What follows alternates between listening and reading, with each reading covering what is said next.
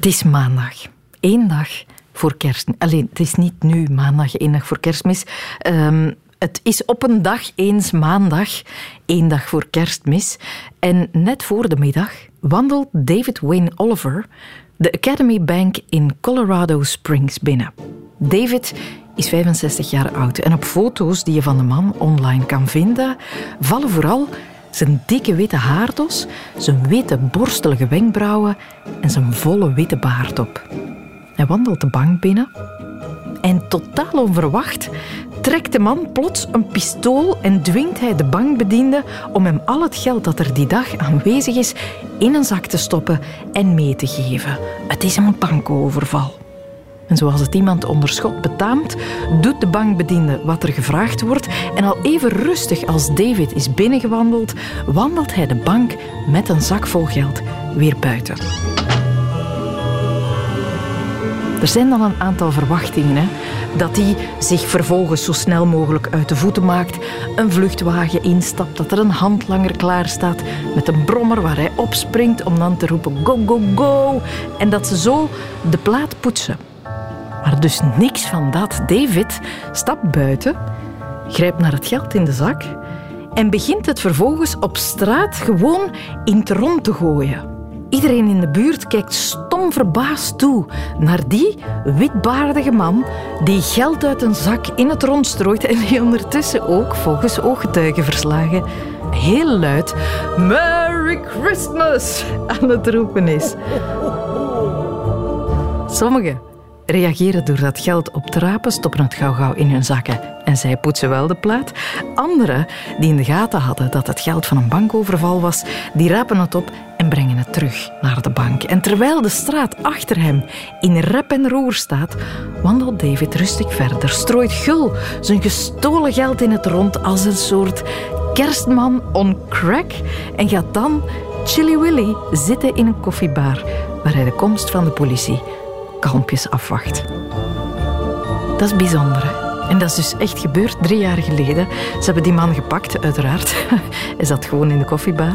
Ze hebben hem voor het gerecht gesleept en gestraft. Maar dat zijn zo van die criminelen waar je zo moeilijk boos op kan zijn. Hè?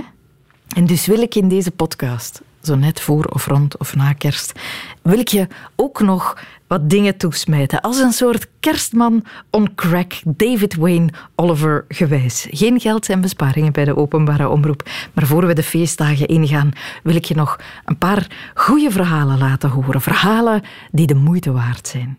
Dus welkom in de wereld van Sophie.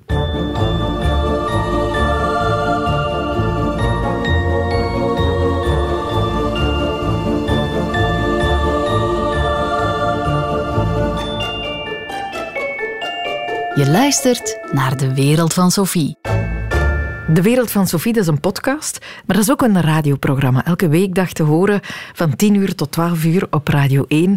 En alles wat je in deze podcast hoort, komt eigenlijk uit dat programma. Maar niet alle verhalen van de radio halen ook de podcast. En af en toe is dat echt doodzonde, omdat het zo'n mooie verhalen zijn, of zo'n grappige, of goede, of interessante verhalen. Een van mijn lievelingsverhalen bijvoorbeeld van dit jaar is dat van Mira Fetico.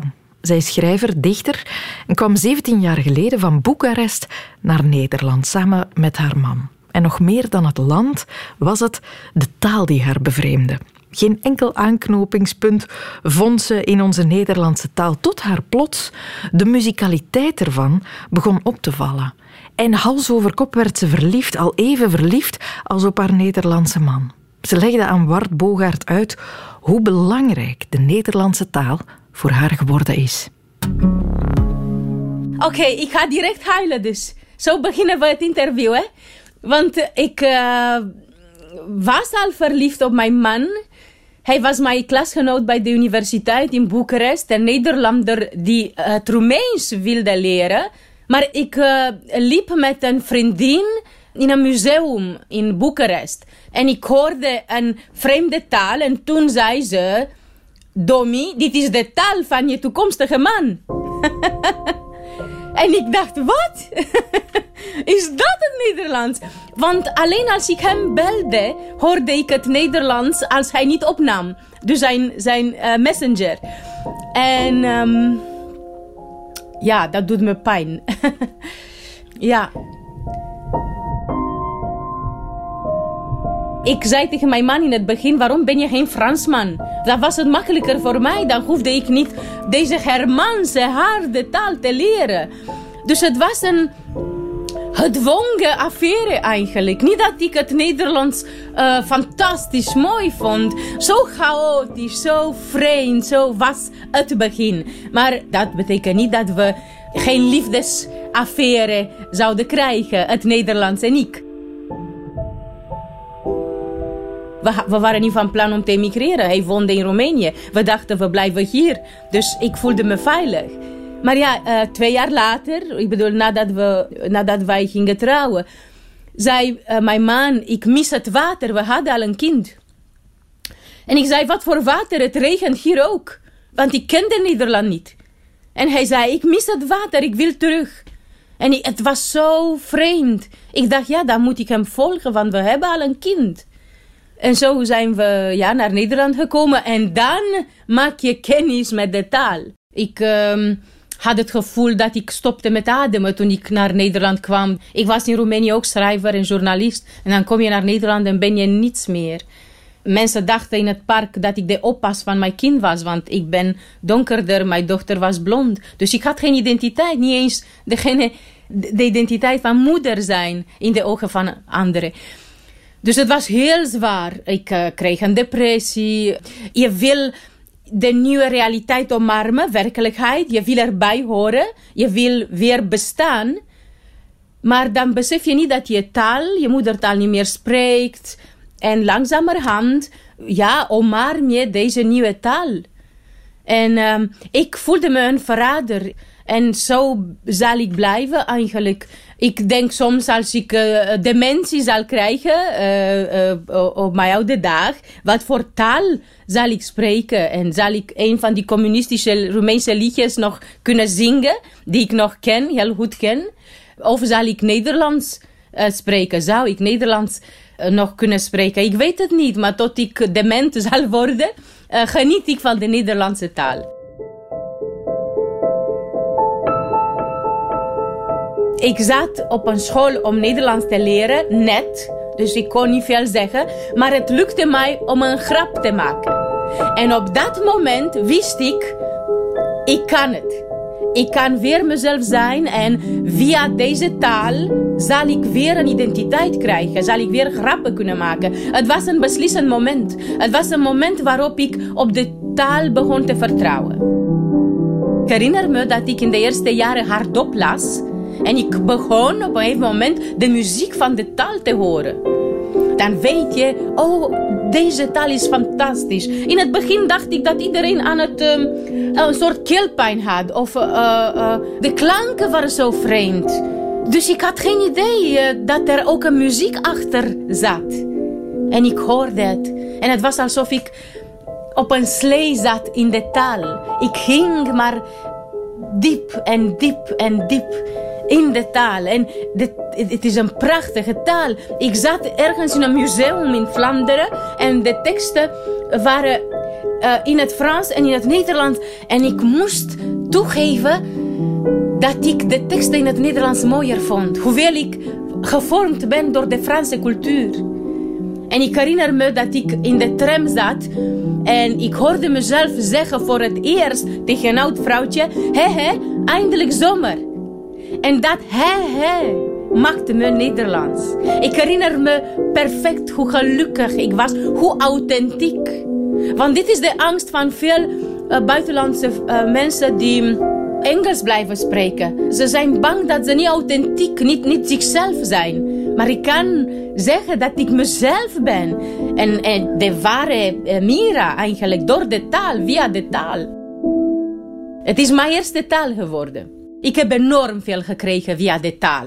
De taal en niet de man heeft mij een identiteit gegeven. De taal en niet de man heeft mij rechten gegeven. Via de taal ken ik mijn rechten. Via de taal heb ik een stem gekregen. De taal is mijn bondgenoot. De taal uh, is mijn wapen. Als ik denk aan wat de taal met mij gedaan heeft, of hoeveel kracht ik door de taal krijg. Dan moet ik ook erbij zeggen dat ik zonder taal nu helemaal verloren was. En mijn man is vier maanden geleden overleden. Mijn taalmaatje, degene met wie niet alleen mijn man, mijn partner, mijn grote liefde, maar ook degene met wie ik eh, dagelijks over taal praatte. En dat was verschrikkelijk. En ik was zo bang, zo bang dat ik niet meer wist hoe kan ik mijn taal staande houden, vers. Hoe kan ik, met wie kan ik weer over taal praten? En ik moet zeggen, wat ik doe, ik lees nu woordenboeken. ik lees gewoon elke dag een paar pagina's van, uh, van Dalen. En ja, en ik noteer, uh, ik maak weer lijsten, zoals in mijn beginjaren in Nederland, maak ik lijsten van nieuwe woorden, omdat ik met hem over woorden niet kan praten. Plak ik lijsten op mijn deuren. Um, ik ben alleen en mijn huis is nu een soort werkkamer geworden allemaal. Ik gebruik alle lege ruimtes om papieren te plakken. Ja, dat heeft zijn dood met mij uh, gedaan wat betreft de taal. Het Nederlands was nog een kind van ons. Elke dag spraken we of praten we over het Nederlands. En, maar ik heb ook gedacht, stel je voor dat ik zo'n vrouwtje was. Dat naar Nederland gekomen was voor haar man. En dat ze Nederlands niet geleerd had. Wat moest ik nu doen zonder de taal? Moest ik terug naar Roemenië? Met mijn kind hier? Eh, dat, dat, dus, dus alles wat ik heb is de taal. Alles wat ik heb. De taal is meer dan ooit mijn wapen. Dit is het cadeau dat mijn man mij gegeven heeft.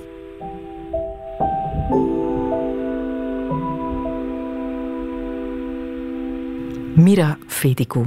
Ze schreef het boek Liefdesverklaring aan de Nederlandse taal. De moeite van het lezen waard. Een reportage was het van Mart Bogaert deed me denken aan een gesprek dat we hadden met André Duval. Jarenlang reclamemaker geweest, ook medeoprichter van het fameuze reclamebureau Duval Guillaume. En ook hij verloor de liefde van zijn leven, een dik jaar geleden ongeveer. En hij vertelde ons over de woorden, de zinnen, die hem en haar in die tijd geholpen hebben. It is what it is, bijvoorbeeld. Het is wat het is. Een clichézin, maar helemaal juist. Tegelijkertijd waren er andere clichézinnen die in die periode van haar ziekte en na haar overlijden hem razend hebben kunnen maken. Anke van Meer sprak met hem.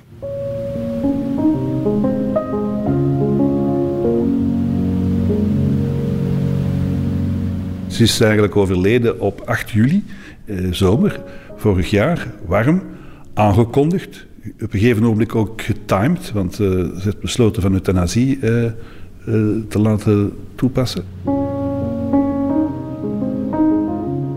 De avond die voorafging aan haar uh, overlijden, zijn we samengekomen in deze keuken. En, het hospitaalbed stond een paar meter verder. Ze is toch eventjes mee aan de tafel gekomen.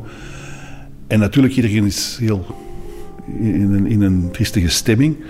Maar ze zegt, mannen, kom, it is what it is, oké?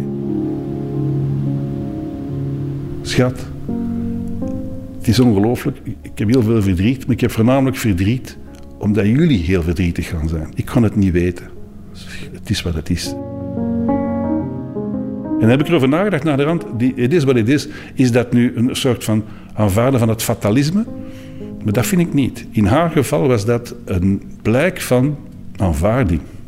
We weten dat de wereld in elkaar zit. We weten dat de natuur in elkaar zit. En zij was heel hard bezig met de natuur. Voor haar was dat allemaal de, de fundamentele zaken van het leven. Dus ja, het is wat het is. Een aanvaarding. En niet zo gedwee of schaperig. Nee, in volle bewustzijn. En dat vind ik zo stref. Die, die woord of die uitspraak heeft voor ons die betekenis heeft toch wel wat meerwaarde gekregen van de moed, de, de, de koelbloedigheid, de kracht die ze had om, om dat te aanvaarden.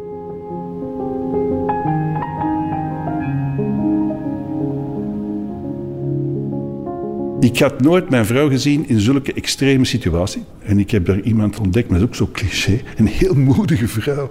Maar dat is rap gezegd. Maar iemand die daar zo lucide mee omgaat.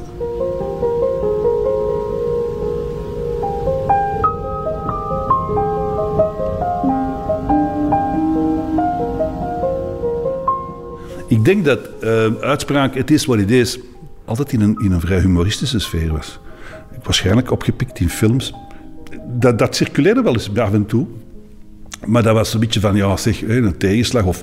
Maar nee, niks dramatisch. Altijd een beetje in een, in een knipoog. Maar, maar het, het, het gebruik dat zij eraan gaf in haar context is van... De wereld draait zoals die draait. Daar kunnen wij niks aan doen. En dat wil niet zeggen dat ik de strijd opgeef of wat ook. Want dat is nog zo'n cliché. In, mensen die ziek zijn of, of, of terminaal enzovoort. Ja, maar wacht eens, wat, uh, come on, zeg, niet opgeven, hè. Hola, vooruit, hè. Blijven vechten, hè. Wel, daar word ik woest van. Maar dan niet gewoon ongemakkelijk, maar ik word daar woest van. Ik wil het niet meer horen. Ik wil niet, niet alleen naar mijn vrouw toe, maar in vele omstandigheden die ik deze dagen generatiegewijs veel tegenkom.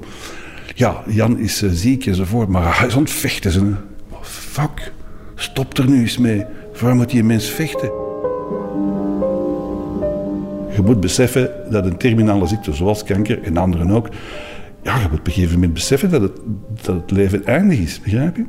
Vechten tegen kanker, vechten tegen die evidentie dat je lichaam op een gegeven moment het opgeeft, zoals de natuur het heeft voorgeschreven, ja, doet dat die mensen niet aan. Want alleen, wat, een, wat een druk oefent je uit om te zeggen, ja, maar jij moet harder vechten, en je moet harder werken. Ah, ik, ik, wil het niet, ik wil het niet horen. Ik, wil het niet horen. ik vind het verschrikkelijk.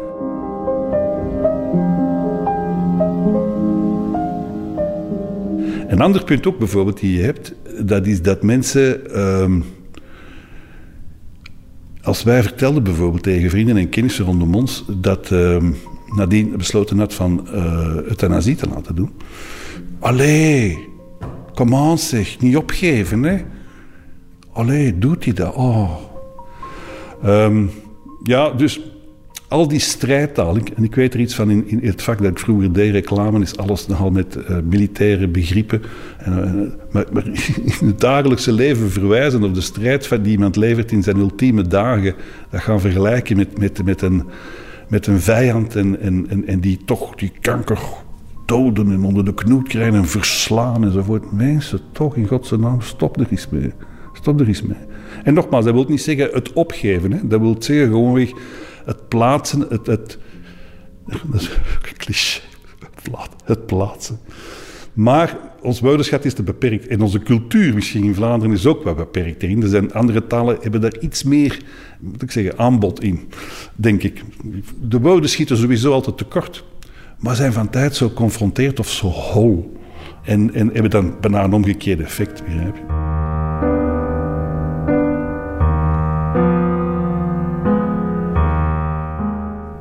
En, en, en, en nu zijn we twee jaar verder zeker. Ik bedoel, corona is voor ons gewoon geen dode letter. Dus we hebben gewoon een standstill. Dus twee jaar uit mijn leven geknipt. En nu kom ik ergens vast terug boven water eigenlijk. Sinds, sinds, uh... En toch zou je zeggen, dat is toch al van juli geleden André. Dat is toch al zes maanden of zeven maanden. Hè? Gaat het niet een beetje? En, en komen we tot de clichés natuurlijk. Van, nee, het gaat niet makkelijk. Ja, maar je moet er niet aan toegeven. Nee, nee, nee maar ik geef er niet aan toe. Je moet je ook niet wentelen in dat verdriet. Ja, maar nee, oké, ik doe mijn best. Ja, oké, ja. Och jongen, de tijd heelt alle wonden. Ja, maar ik wil niet dat alle wonden geheeld zijn. Ik wil niet ziek zijn, ik wil niet eeuwig verdrietig zijn, maar ik wil niet dat er een druk wordt gelegd dat ik snel, snel moet ervan genezen. Om, om, om het gaan slijten. Slijten, zal het een beetje gaan? Ik wil niet dat dat, ik wil mijn vrouw, ik wil niet dat dat vervaagt. En dat zijn uitspraken die de mensen makkelijk nemen om te zeggen, uit hun ervaring of uit hun omgeving of wat dan ook, zeggen, ja, maar je zult zien, op termijn komt het daar wel dozen, hè, enzovoort. Ja, allee, dank u, dat zal nou wel zijn, zeker. Sterkte de man in de deelneming. Hè. Zeg, hè, als er iets is, als ik iets kan doen, weet het te zeggen. Hè. Allemaal bullshit natuurlijk. Want, allee, ja, niet dat die mensen dat niet menen, maar wat kunnen meer doen of zeggen?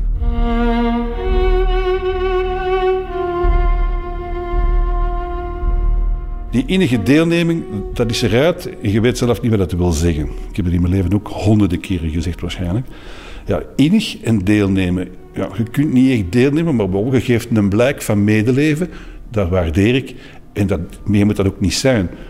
Maar ja. En we zeggen, ja, wij wilden dan wel horen. Ja, wat je wel wilt horen is uiteindelijk... Ja, knap hoe dat ze daarmee omgegaan is.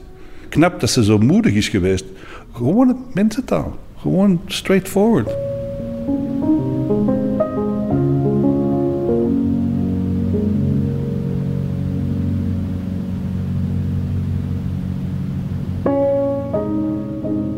Ja, allee, dat is ook... een grotere cliché bestaat er niet. Maar het is wel heel relevant in, in, in, in mijn leven, is dat het belang van de kleine dingen. Het belang van de kleine dingen. En dan zeg je, maar André, kom. Het Frans zeggen ze, ça c'est bateau. Dat is een, echt een grote cliché. Maar het is zo. En ik heb heel veel meegemaakt, tegenslagen in mijn leven, in mijn familie, in mijn omgeving en zo. Maar altijd hebben ze mij bijna gehard te zeggen, kom, hè, laat je hoofdje niet hangen enzovoort. Dat zijn allemaal dingen die, die, die in een soort van schokeffect een heel andere dimensie krijgen. En dat is niet van, oh, lekker eten, niet en dat. Nee, nee. Kleine dingen is van de, de emotionele kleine dingen. Het besef van weinig tijd te hebben. Cliché, maar wat heb je?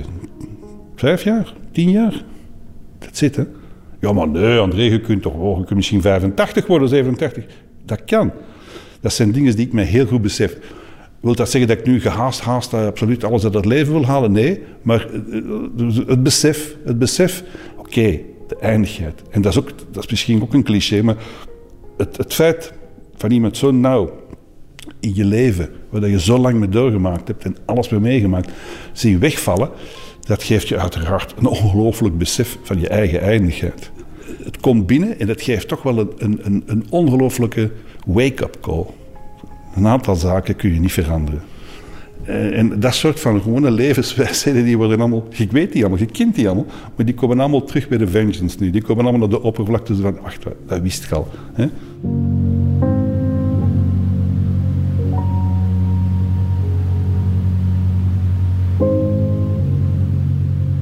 Ik vind het zo knap en zo moedig en zo sterk van die vrouw die ik zo lang heb gekend en die zo heel fragiel was. Het was een heel dunne, magere vrouw.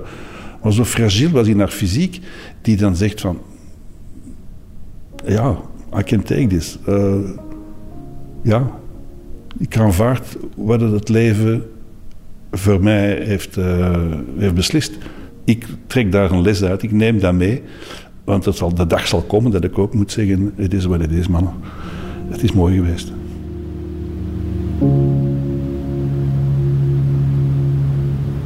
Het is wat het is.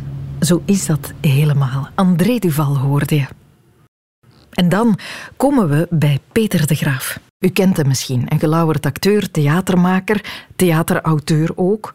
En wij spraken hem toen we het hadden over hoe je moet omgaan met afwijzing. Want Peter de Graaf is niet altijd een gelauwerd man geweest. Integendeel, toen hij begon met schrijven, kreeg hij meer dan eens te horen dat hij het niet kon, dat hij het allicht ook nooit zou kunnen.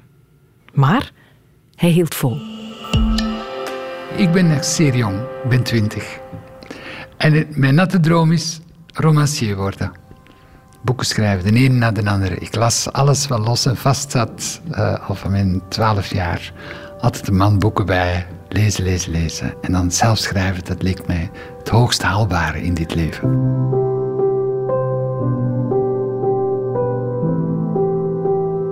Dus ik begon dan een romans te schrijven. Een roman, meteen een roman.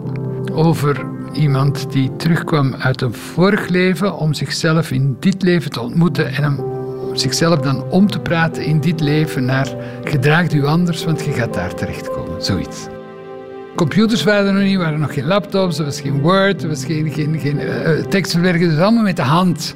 En doorkrabben en beter formuleren en weer doorkrabben en dan op de deur alles overschrijven, omdat de kopij zo vol doorkrapsels zit. Enfin, en dan uiteindelijk toch voorzichtig gaan uittikken met veel typex en, aha, en dan gaan kopiëren. Hè. Het was echt een hoop werk. En dan nog eens allemaal in enveloppen steken. Duurposttegels erop. Naar de post. Allemaal gaan opsturen. Wachten weet natuurlijk vanaf de eerste week, nu gaan ze nog niet komen. Nu, maar vanaf week twee denk ik, ja, al heb twee weken het toch lezen en dan heb daar toch iets over geschreven. En als ze dan ontdekt hebben hoe, hoe fantastisch dat is, hoe, beyond imagination. Ik bedoel... Ja, want zo, zo zat het in je hoofd dat het fantastisch beyond imagination was. Je twijfelde niet. Ze gaan vechten om het te mogen drukken. En uiteindelijk kwamen er van al de uitgeverijen de ene naar de andere de meest vernietigende leesverslagen. Dus het ging niet zozeer over dat het thema niet deugde, het is gewoon slecht geschreven. Ja, gewoon, jij kunt niet schrijven, punt.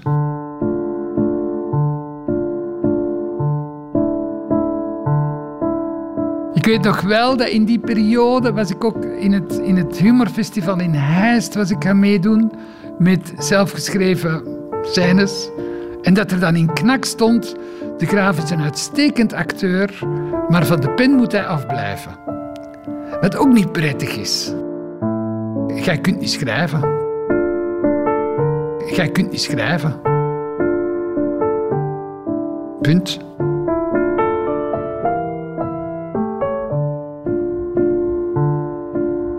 Was acteren, je was al aan het acteren dan? Was Ja, ja. acteren op dat moment je plan B? Nee, nee dat, dat is nooit een plan geweest. Ik heb nog altijd zoveel. Ik, ik heb daar zoveel plezier in. Ik doe dat zo graag schrijven. Dat is zo plezant. En dat was direct, dat, was direct dat ik dat had. En dan eh, dat toneel, ja, ik, ik, was, ik, ik had Luc Perceval tegengekomen. Dat was mijn vriend gewoon toen we 16, 15, 16 waren. Hij woonde in Merksem, ik in Borgerhout. En wij bellen elkaar van, wat gaan we doen deze weekend? Zei, ja, maar ik kan even niet, want ik moet een ingangsexamen gaan doen in het conservatorium. Maar ga mee, jongen, dus gewoon over te lachen. Zo'n gedichtje van Bouden en dit en dat. Dus ik ga mee en ik word aangenomen.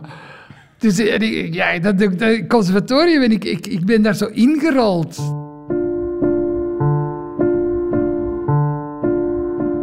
Toen ben ik wel stukken beginnen schrijven. Het is eigenlijk eerder, de stukken schrijven is eerder gekomen na die, die afwijzing van de uitgeverijen. Hè, dacht ik, goed, we gaan nog eens beginnen, maar ik heb het niet onmiddellijk opgegeven. Laten we nu in plaats van een roman een aantal kortverhalen schrijven. En Dus jij was niet direct helemaal knock-out geslagen. Je, je bleef wel in eerste instantie strijdbaar. strijdbaar als in, eh, laten we misschien de lat minder hoog leggen en niet meteen een eh Pulitzer Prize roman proberen schrijven, maar probeer eens eenvoudige oefeningetjes. Schrijf eens tien kortverhalen. Hè? En probeer dan eens opnieuw. Dat is bescheidener, iets bescheidener. Maar da- daar kreeg ik vrijwel dezelfde reactie op. Terug voor de tweede keer.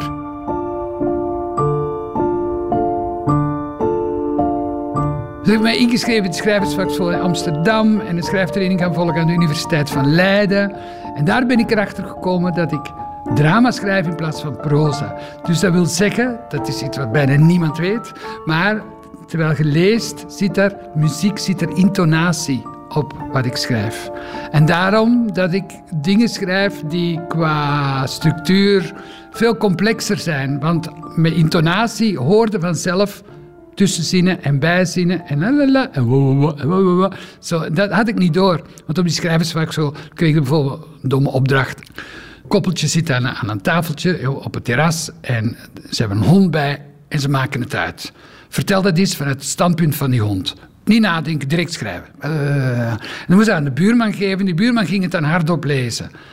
en ik die ik het het het. Eh, buurman. Die het las dat dan en kreeg te horen, ja, maar dat is te complex. Er zijn geen strakke zinnen, dat is niet helder, dat is niet mooi. Eh. Ja, maar hoe leest hij dat ook? Even even hier, dan las ik het zelf als glashelder. Dus dan zei zie maar, jij schrijft drama. Dat is drama, Peter. Er zit muziek op. Er zit, eh, ja. En dat was de openbaring. was niet de openbaring, was een grote teleurstelling. Wat- Ja? Ja, ja, want ik was, ik was niet zo, zoiets van... van Oké, dan word ik maar dramaschrijver. Wie wil dat nu worden? Allee, kende jij veel beroemde dramaschrijvers? Ja, Shakespeare, ze zijn allemaal dood. Allee, ik bedoel, van hedendaagse... Nee, nee, nee, dat was... Dat, was Dat niet- wou je niet. Nee, ik wou romans schrijven. Ik wou... Ik wou en en ik wou alleen maar schrijven van het domme toneel af. Allee, nee, nee, nee, nee. Toneel is heel bewerkelijk. Hè. In een busje kruipen, rondrijden, een decor opzetten, schminken, dingen. En dan moet een uur nu een eigen tekst horen. En dan terug in dat busje helemaal terug naar huis. En dan hebben honderd mensen het gehoord. Terwijl een roman die ligt in een winkel. En terwijl jij andere dingen zit te doen, zitten duizenden mensen. Als het vertaald wordt over de hele wereld in hun bed met krulspelden op een strand zitten ze een boek te lezen. Dat is, dat is een fundamentally different story. Maar, maar Peter, zit ik dan nu tegenover een ongelukkige mens die, die, die, die voelt dat hij al zijn hele leven niet aan het doen is wat hij wil doen? Nee, nee, nee, nee, absoluut niet. Absoluut. maar zo is het begonnen, hè. Dus toen, toen was ik twintig. Toen heb ik bij mezelf gedacht, weet je wat? Ik doe het nog altijd even graag, ook al vindt niemand het iets. Dus als ik het niemand laat lezen, schrijven is tenslotte geen misdaad. Schrijven aan zich, ik ga er niet tegen de grondwet in, omdat ik zit te schrijven thuis. Dus dat, dat mag ik doen. Als ik het niemand laat lezen, doe ik niemand pijn. Dus laat ik dat dan doen. Dus dan heb ik alleen maar voor mijn plezier jaren geschreven, tot ik op de deur dacht, maar manneke, dat is toch goed, ga nu eens even opzij. Laat me dat eens spelen wat ik aan het schrijven ben. En dan begon ik een stukje te spelen en dan zat ik meteen in het theaterfestival. Dus, en zo heb ik ontdekt van, oké, als ik speel mijn eigen stukken, en dan ben ik hoe langer meer stukken beginnen schrijven, ook voor anderen, zijn er mij komen vragen en la la la la la. En nu, eigenlijk doe ik hetzelfde, alleen het zijn geen romans, maar ik vertel vooral verhalen. Ik reflecteer op het leven en op, op de wereld. Dat wat ik eigenlijk met romans wilde doen, maar ik doe het nu met toneelstukken.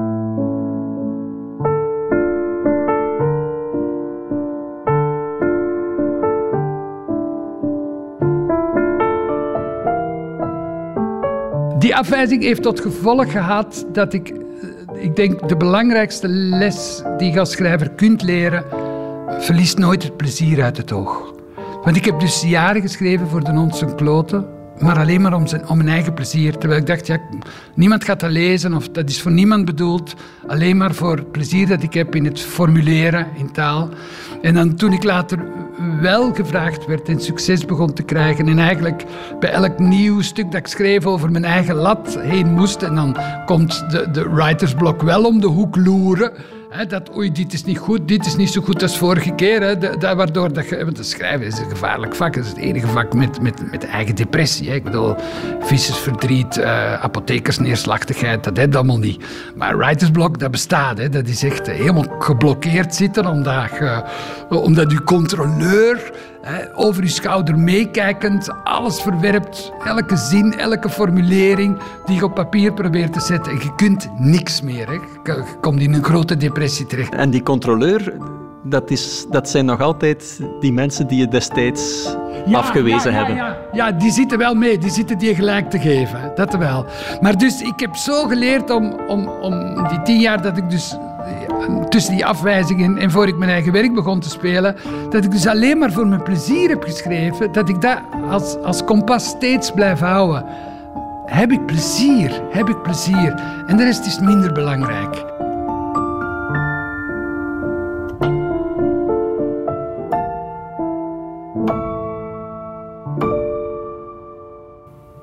Reportage van Wart Bogaert. Laat plezier vooral bepalen wat je doet en dan komt het wel goed. Zoals met Maria de Poorter, die we ook dit jaar spraken. Maria is 95 jaar oud. Ze woont in Kokzijde en ze heeft nog altijd drie eigen zaken. Ze verhuurt strandcabines, ze verkoopt strandspeelgoed op de dijk en ze baat een wassalon uit. Pensioen? Dat staat niet in haar woordenboek. Ah, Maria. Oh, oh, eerst met u. Goed, goed, goed, goed. Kom, je nog een keer een wasje doen, hè? Ah, ah, ja, maar kan een wandelje doen te staan, hè? Ja, maar dat hebben we veel gedaan, hè? Ja. ja.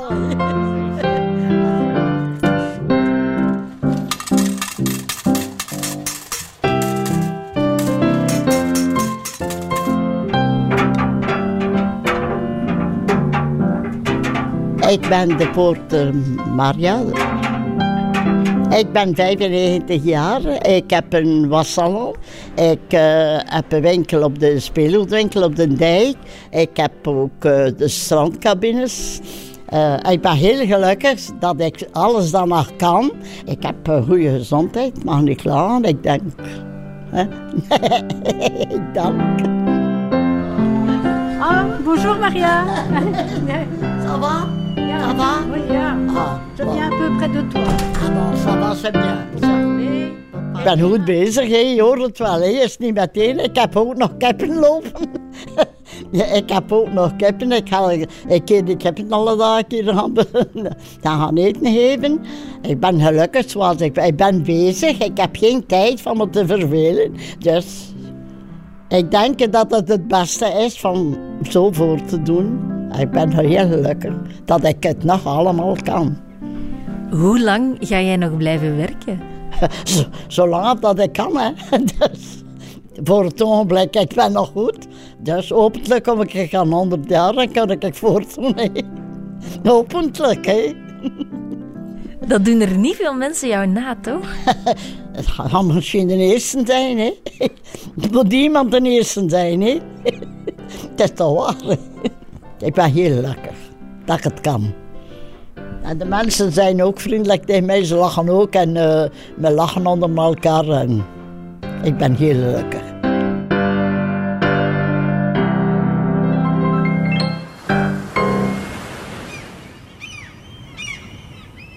Ik ben eh, beginnen werken aan mijn 21 jaar in de kruidenierszaak.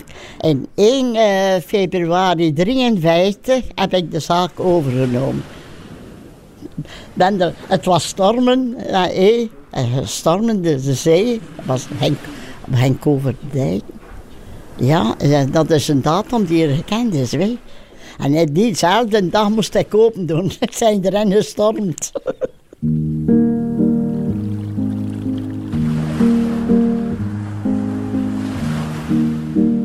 Op een bepaald mijn man vroeg me om te stoppen, omdat hij ziek was. Eh, Ik heb het niet gedaan, want eh, na twee jaar was zij gestorven. En dat heeft me geluk geweest dat ik in de zaak gebleven ben.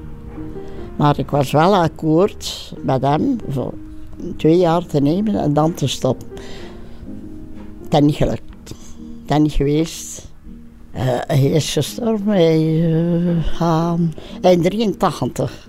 Hij zei, dan hadden wij nog onze kruinierszaak. En dan eh, natuurlijk heb ik gezorgd voor mijn zoon. Hij heeft dan een pand gekocht op de dijk.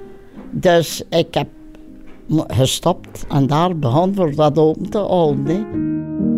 Dus je bent meteen van de kruidenierzaak naar de speelgoedwinkel op de En dijk zelf gegaan. opgericht, hè. Zelf ook opgericht, hè. Ja. Het is me geluk geweest dat wij waren.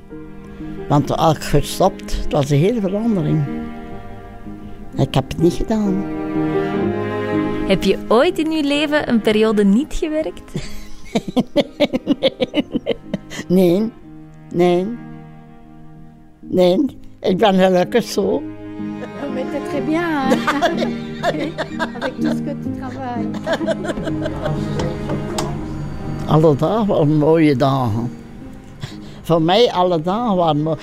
Als ik eh, een beetje triestig was, waren ze me lachen met de domme dingen dat ze tegengekomen hadden. hè. En moesten dan lachen. We moesten, en we lachten dan samen natuurlijk. Je hebt dat dan allemaal vergeten. Je vergeet dat.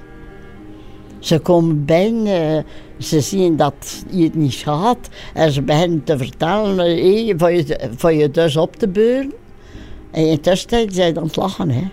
Ik heb veel, vele herinneringen aan mensen, aan mensen die eigenlijk echt achter me gestaan hebben. Dat ik moet dankbaar zijn en dat ik dankbaar ben dat, ik- dat nog herinneringen zag die gepasseerd zijn, dat we zo gelachen hebben. Hè. Dat is echt, maar enfin, hoe is toch mogelijk? Ik ben ze dankbaar. Die me de moed gaven. Het is waar, wij.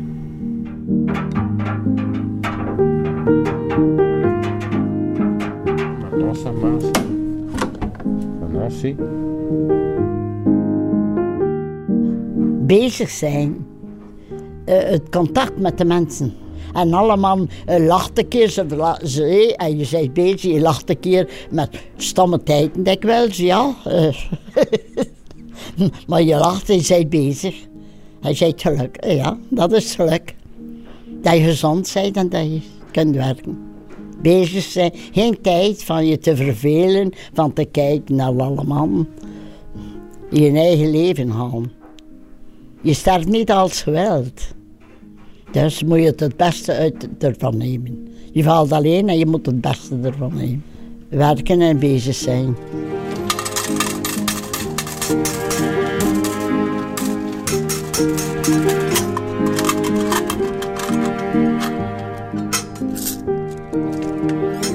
Ik doe het niet voor het geld, je moet niet doen voor niks. Dat, eh, dat doe je niet, hè.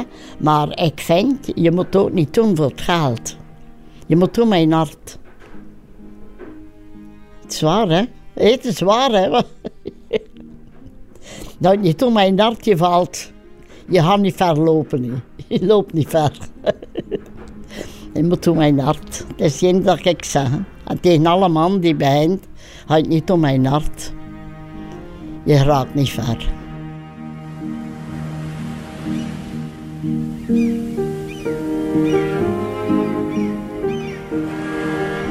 Veel verschittener, want ze, ze hebben niet gedacht dat ik zo oud was.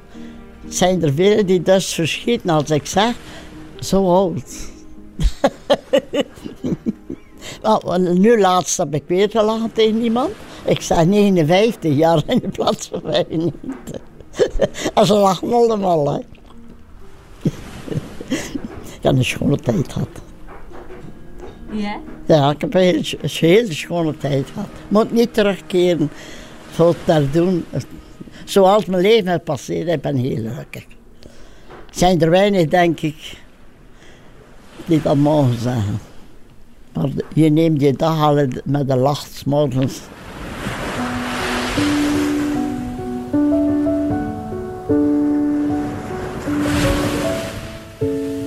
De dochter zegt tegen mij wanneer dat ik moet stoppen. Ik stop niet. Ik stop niet. Ik ga er zo lang op dat ik het kan, ga ik doen. Als het niet meer gaat, ga ik niet meer. Hè. Maar ik blijf toch zo lang op dat ik kan, toch in het volk blijven. Zolang dat je kunt. Want je afhankelijk moet zijn, dat zou ik niet graag hebben. Ik heb niet het karakter van afhankelijk te zijn. Ik ben wel het, het doordrijver. Nee. Denk niet dat ik zo gelukkig ben. Nee. Het is daarmee je blij werk wordt. Je denkt er niet op dat je oud wordt. Je blijft erin en je dan. Mijn man is 37 jaar gestorven. Ik, het is voorbij gevlogen. Ik ben daar niet tegen dat dat pensioen bestaat, dat de mensen dat willen. Dat is hun leven. Zijn ze gelukkiger? Denk het niet. Denk het niet. Dan Lucas, hè? Ja, bedankt hè. Ja, graag gedaan.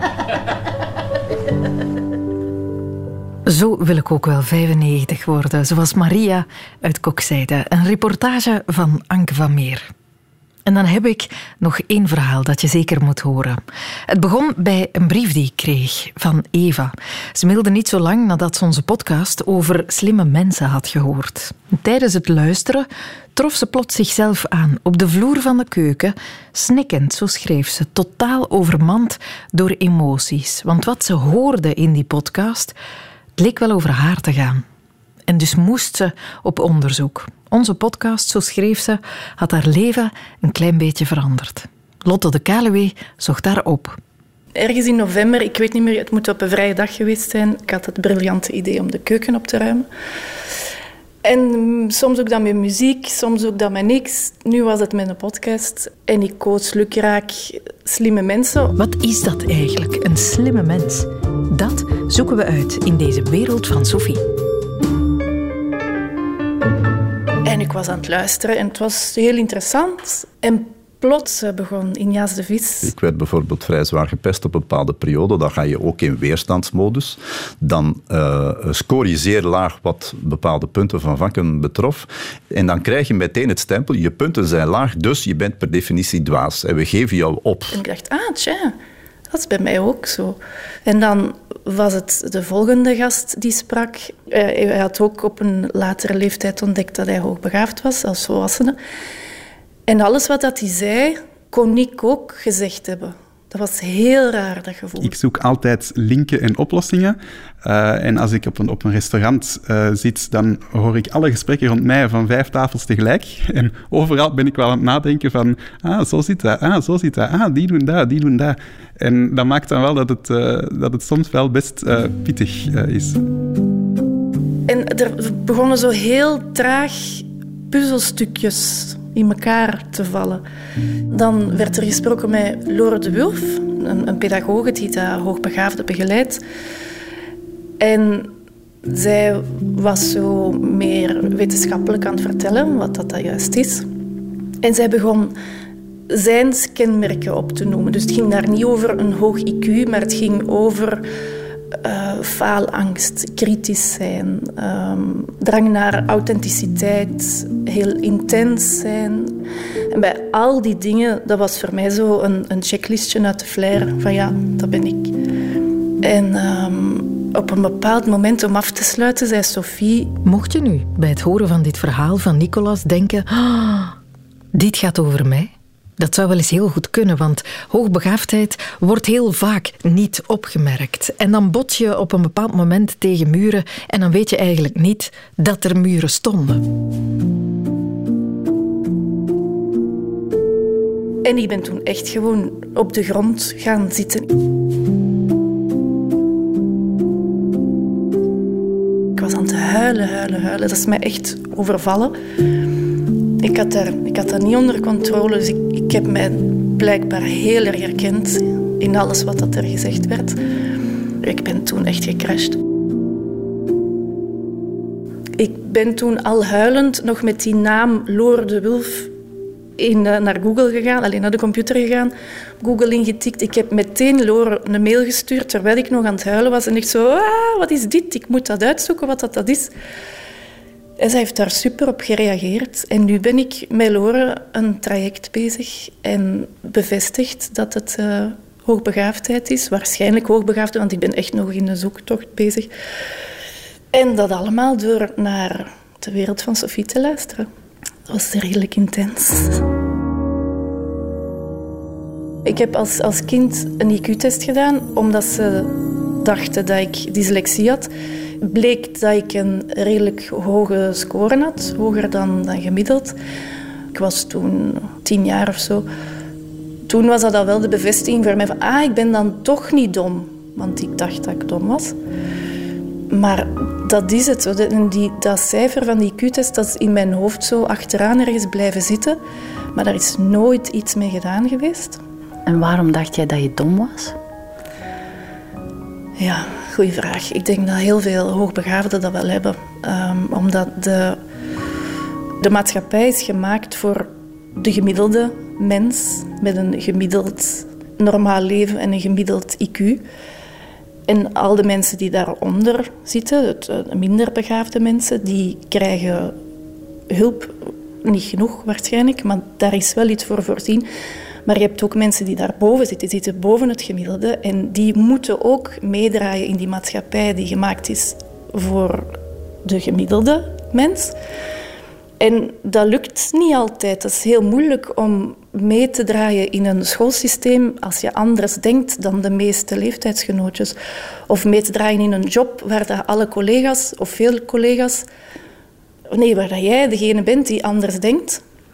Dat zijn zo kleine kleine dingen. Je voelt zo altijd dat je er niet per se bij hoort.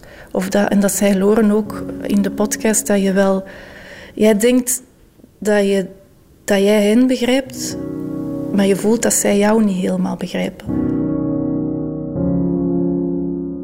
In het vierde leerjaar, uh, juf die ik nooit van mijn leven ga vergeten, uh, het was iets met meetkunde en we moesten vormen groeperen. Hij had daar een uitleg bij gegeven en ik deed zoals ik dacht dat het moest. En ze komt rond en ze zegt tegen mij: Eva, jij bent de enige hier die het fout doet. En ze trekt zo hier opzij aan mijn haar. En ik ben toen compleet in shock gegaan. Ik dacht, ik ben, het feit alleen al dat ze aan mijn haar trok, maar dat is, dat is een, andere, uh, een ander verhaal.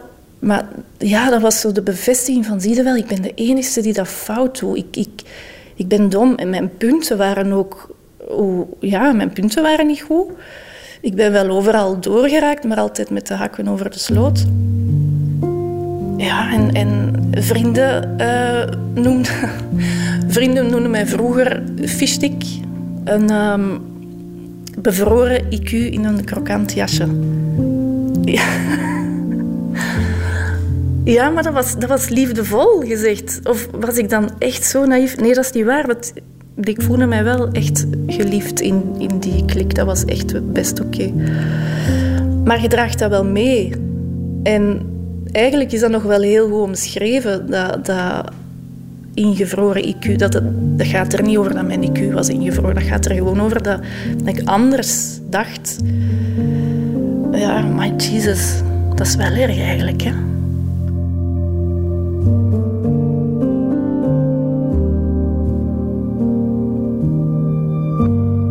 Ben ook... Ik ga, ik ga heel hard tot in detail.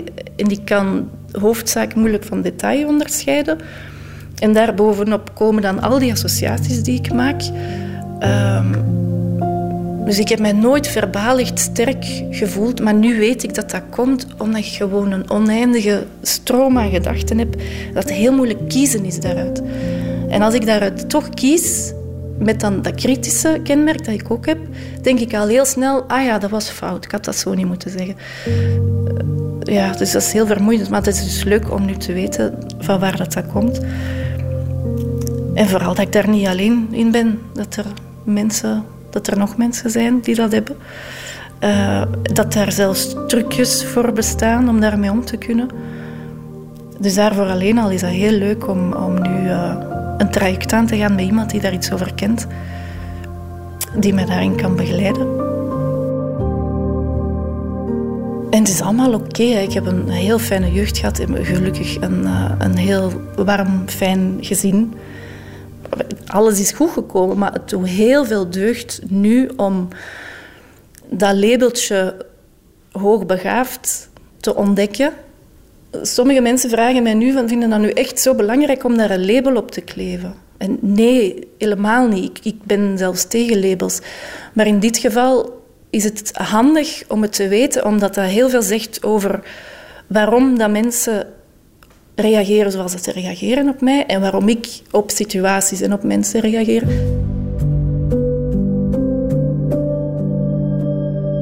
Ik botste niet per se, maar het is wel allemaal een beetje lichter geworden nu.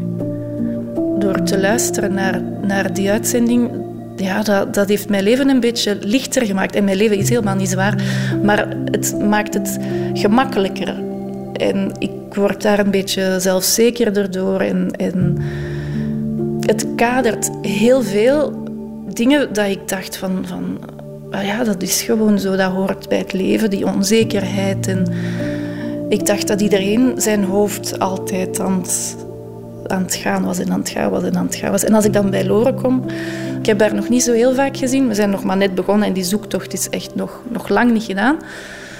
Maar het is wel heel frappant om, om, Zij zegt dan een kenmerk en we gaan daar dieper op in. En dan denk ik bij elk kenmerk opnieuw van... Maar dat heeft toch iedereen? En dat blijkt helemaal niet zo te zijn. Maar ik ging daar stomweg vanuit dat, hoe dat ik dacht en de dingen waar ik op botste, dat iedereen dat wel had. En dat is niet zo, dus dat is wel eens leuk om te ontdekken dat dat, dat, dat oké is. Ja. Helemaal oké, is ze Eva. En zo hoort het, hè? De wereld van Sophie horen kan redelijk intens zijn. En met Eva sluit ik een jaar vol podcasts en uitzendingen af.